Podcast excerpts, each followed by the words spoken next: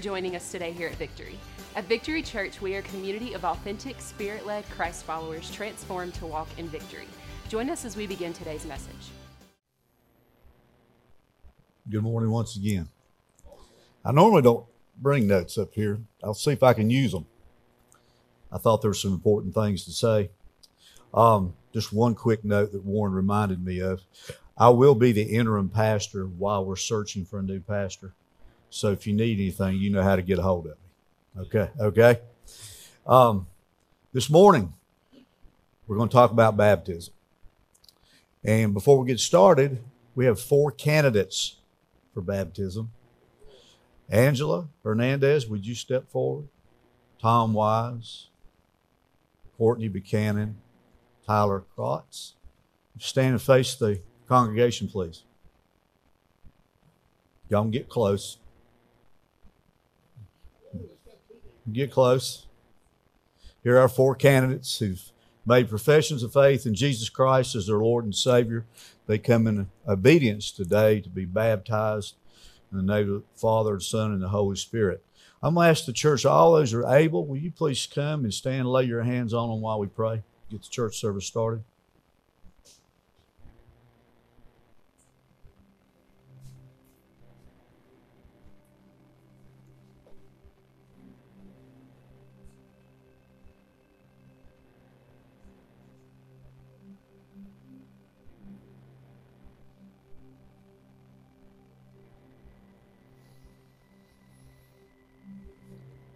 Father God, we come before you a humble people. We come before you in a celebration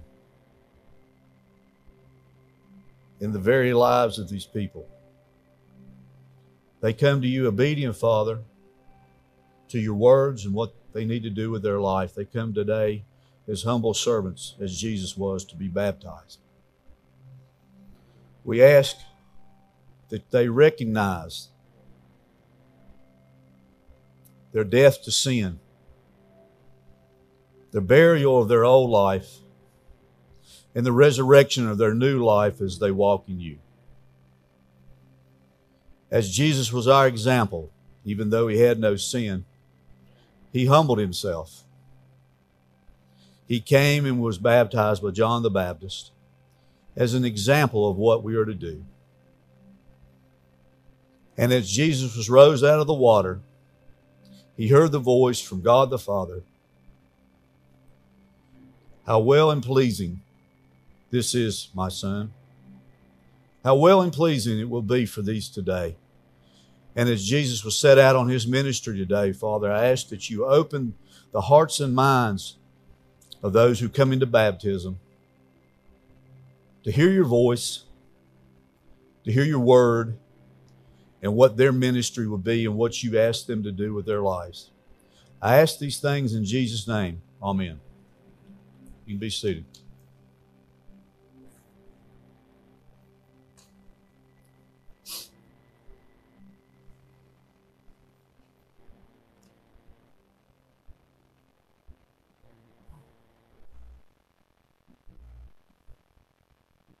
What is baptism?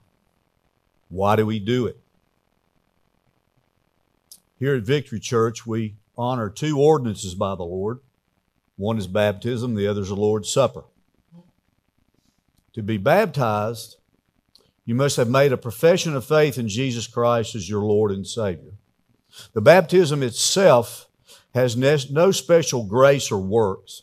It is symbolic of what our Savior did. It also is a picture of God the Father, God the Son, and God the Holy Spirit.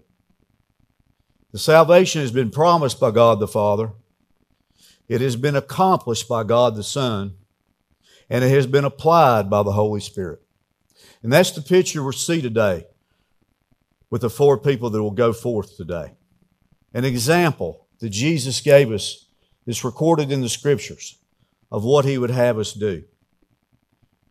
Jesus had no sin, so he really didn't need to be baptized. But he did it out of obedience to the Father so he should be an example to you and to I. It is a picture of Jesus' death, his burial in the tomb, and his resurrection to life. And our participants are doing the same. They're showing what has already occurred in their life. They're deaf to sin. They're deaf to doing what they want in life. They're deaf to selfishness. And they're burying that old life. Just as Jesus went in the tomb, what they are saying is, my old life has passed away and all things become new because in the coming out of the water, it is an example of the resurrection of Jesus Christ who overcame death so that you and I, once we accept Him, that you and I can overcome death in our lives. Because there'll be a day, there's an appointed day, and then the judgment for you and I. Where will you be that day? Our candidates today have already professed that they are sinners saved by the amazing grace of what Jesus Christ did on the cross. I'll ask you today, what will you do with that? Have you been saved by Jesus Christ? Have you given your life to Christ? You will be given an opportunity today, if God speaks to you today, to give your life to Christ as the same way our candidates have. As I get into the blessings of obedience, I thought it'd be appropriate to show the blessings of obedience, what that's going to happen to our candidates, and what has happened to us that believe in Him. And I will read the scripture in Matthew 3 13, verse 17. You can look at it on the screen, or if you have your scriptures, your telephone, or your tablet, you can look the verses up. The Word of God says in Matthew 3 13 through 17, and this is Jesus coming. It says, Then cometh Jesus from Galilee to Jordan unto John to be baptized of him. But John forbade him, saying, I have need to be baptized of thee. Comest thou to me? And Jesus answering said unto him, Suffer it to be so now, for thus it becometh us to fulfill all righteousness. Then he suffered him. And Jesus, when he was baptized, went up straightway out of the water, and lo, the heavens were opened unto him, and he saw the Spirit of God descending like a dove and lighting upon him. And lo, a voice from heaven saying, This is my beloved Son, in whom I am well pleased. There is a demand on a person that accepts Christ as their Lord and Savior, and that demand is obedience in your life and in my life. It's not just something we do, say that we, we know Jesus and then go about living any way we want to, be baptized and go and do the exact thing we did before. Christ, by his obedience to the Father, shows us that there has been a price paid for our life, and Christ paid that on the cross of Calvary. So we are required to be in obedience to God the Father with the example of God the Son and with the help of the Holy Ghost, the third person of the divine Trinity.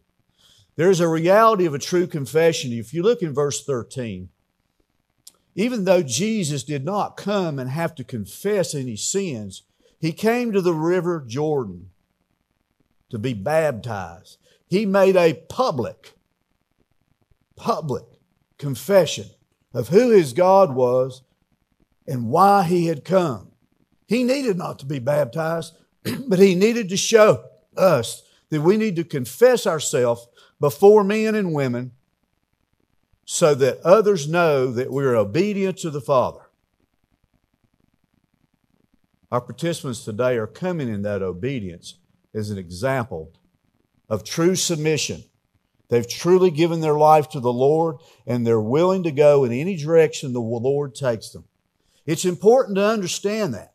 When you give your life to the Lord, what you're saying, I'm obedient to God. Send me where you have sent me. Do with me what you please. And this is an example of Jesus, the Son, who had no sin, who had no need of a baptism, but he was totally submitted to the will of the Father because he knew that he was going to the cross, that he was going to die a horrible death and be crucified and ridiculed before men in the world. There's also submission, the resoluteness of being totally and truly submitted to God. In verse 15, and Jesus answering said unto him, Suffer it to be so now, for thus it has become to us to fulfill all righteousness. Then he suffered him. All righteousness. He submitted. God sent his son to the cross to fulfill righteousness because the standard was the Old Testament, it was the Old Testament commandments. And me and you are required to be perfect, but yet we can't be. And Jesus was the Lamb of God who took away the sin of the world because he performed in the sense that he became righteousness for us. And when God sees you as a Christian, He no longer sees your sin. He sees the blood of Jesus Christ across you. There is that total submissiveness. Philippians chapter 2, 5 through 7 gives us a little stronger picture of this submissiveness. Let this mind be in you, which is also in Christ Jesus. Keep that in mind. It's the same mind of submissiveness. Who, being in the form of God, thought it not robbery to be equal with God, but he made himself of no reputation. In other words, he became like me and you. God Himself, the Son, submitted Himself to be a human being. He took a form of a servant and was made in the likeness of men. And being found, in verse 8, in fashion as a man, he humbled, he submitted himself and became obedient unto death, even to the death of the cross. That is our picture of true submission. Will you accept Jesus today if you do not know him? If he speaks to your heart today and asks you to surrender your life to him, will you do it? You can't do it of own strength. But if He's speaking to your heart today, I know He is speaking today to someone. All you have to do is submit to the voice of God, and He'll take care of the rest. Then there's the responsiveness of a true devotion. In Matthew 3 17, when Jesus responded, thank you. There was a response to, from God. Verse 17 says, And lo, a voice from heaven saying, This is my beloved Son in whom I am well pleased. Jesus was truly, truly devoted to God the Father. The response of God the Father was, a voice saying, Beloved, I am well pleased in my Son. Our participants today, God is saying to you, and you will hear the voice in some way, some fashion. Sons and daughters, I am well pleased in you. I'm happy with you. I love you because you have submitted to me, to follow me, to be a disciple of me. For that, God is well pleased with you. There are also the delights of obedience. In other words, there are good things about, you know, a lot of time when you hear obedience, you think, oh God, I've got to do something or something bad is going to happen to me. But no, in the scriptures in verse 16 there in Matthew, there are blessings of the throne of God. And Jesus, when he was baptized, he came straight up out of the water, and lo, the heavens were opened unto him, and he saw the Spirit of God descending like a dove and lighting upon him.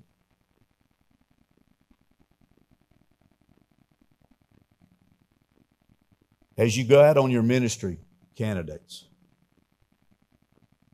as you've given your life to Christ, you can now hear the Spirit of God. You hear the Spirit of God in your heart, in the Word being preached. The heavens are open to you. You have a two way communication between you and God the Father because God the Son, Jesus Christ, tore down that wall of petition with his blood at Calvary. You're able now to be delighted that you can talk and have a conversation, that you can have communion with God the Father through the death of the Son and hearing it through the Holy Ghost. There are also blessings of the Spirit of God. It says, descending like a, verse 16, descending like a dove and lighting upon him. A dove, a symbol of peace. You can be delighted, candidates for baptism, that you have peace in your heart, that you know what you know that you know, that you know that this God who saved you is the God of the Bible and that all is true. You can know that you're called sons and daughters of God. You can also know that you're called kings and priests unto God. Yes, kings and priests unto God to serve a mighty God. There's also the blessings of the Word of God in verse 17. And lo, a voice from heaven saying, This is my beloved Son, in whom I am well pleased. The Word of God. There's delight in being able to hear the voice of God internally, but there's great delight in hearing the written Word and seeing the written Word and being able to understand the written Word. There are delights of the Holy Spirit upon your life and the dove will help you. That is a symbol of the Holy Spirit. He will help you and reveal to you things that you have never seen in the Word of God before. What a delight it is to read the Word of God, especially alone, and a word jumps out on the page and you go, I got it. I never saw that before. I got it. I've read the Bible my whole life, but when I got saved, I finally began to understand it. What a delightful, delightful thing in being obedient. Matthew, excuse me, Hebrews chapter 5, verse 8 and 9 in my closing.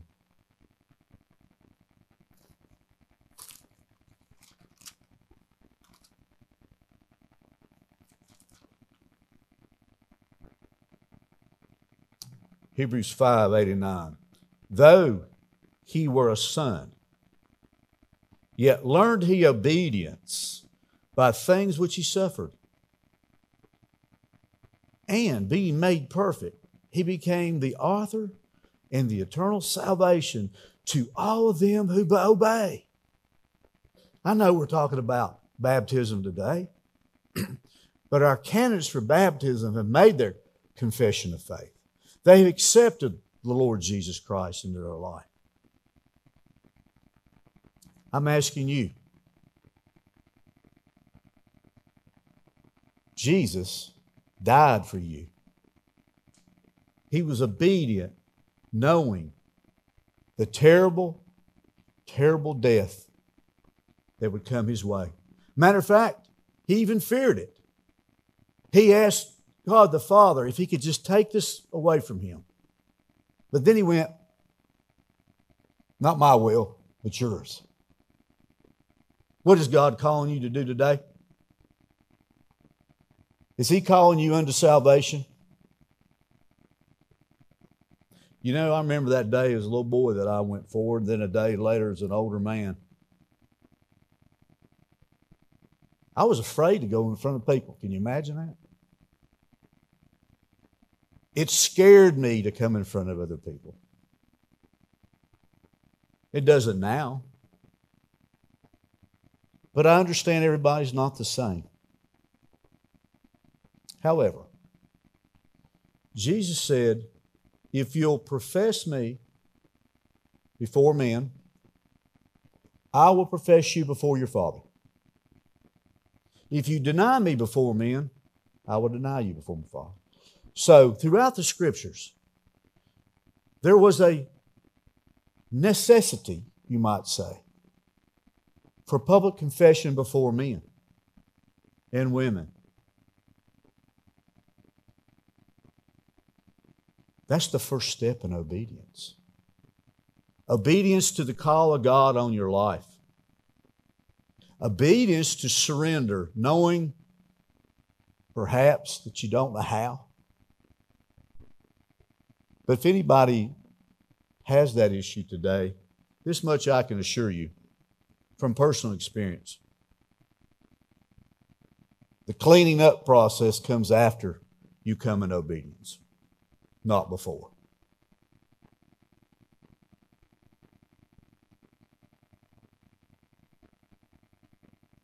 If you were to die today, stood before God, He said, Why should I let you into heaven? What would you tell Him?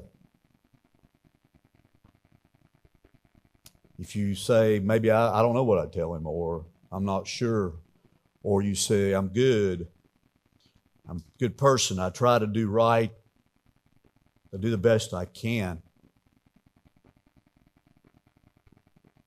You can't do enough.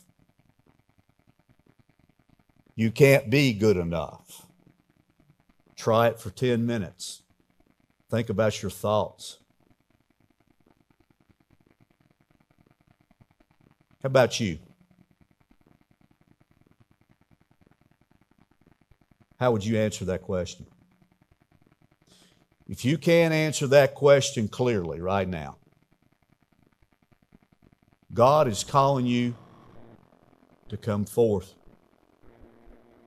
The answer to the question is because what Jesus Christ did for on the be on the cross.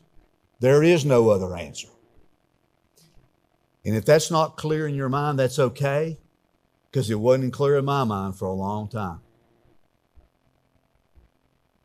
So, as the worship team comes forward,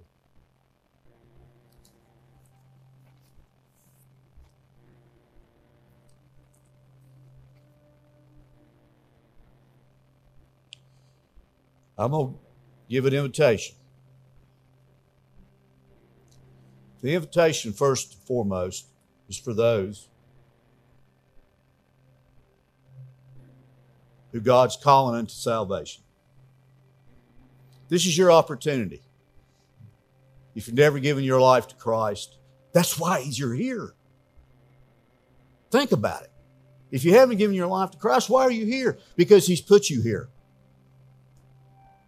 He's put you here in His divine providence for you to come to know Him and receive eternal life. Perhaps you know Him and you've never been baptized. Maybe you should come forth for baptism. Maybe you enjoy this church and you want to be a member of it, and we've not given you the opportunity. I'm giving you an opportunity today. Whatever God does in your heart, use this altar. And if you just need prayer or something, that's okay too. But don't walk out of here today, especially if God is calling you unto salvation, especially if He's calling you to a higher level of discipleship or mission work or whatever it may be, or membership. Don't walk out of here today just as they say, just do it.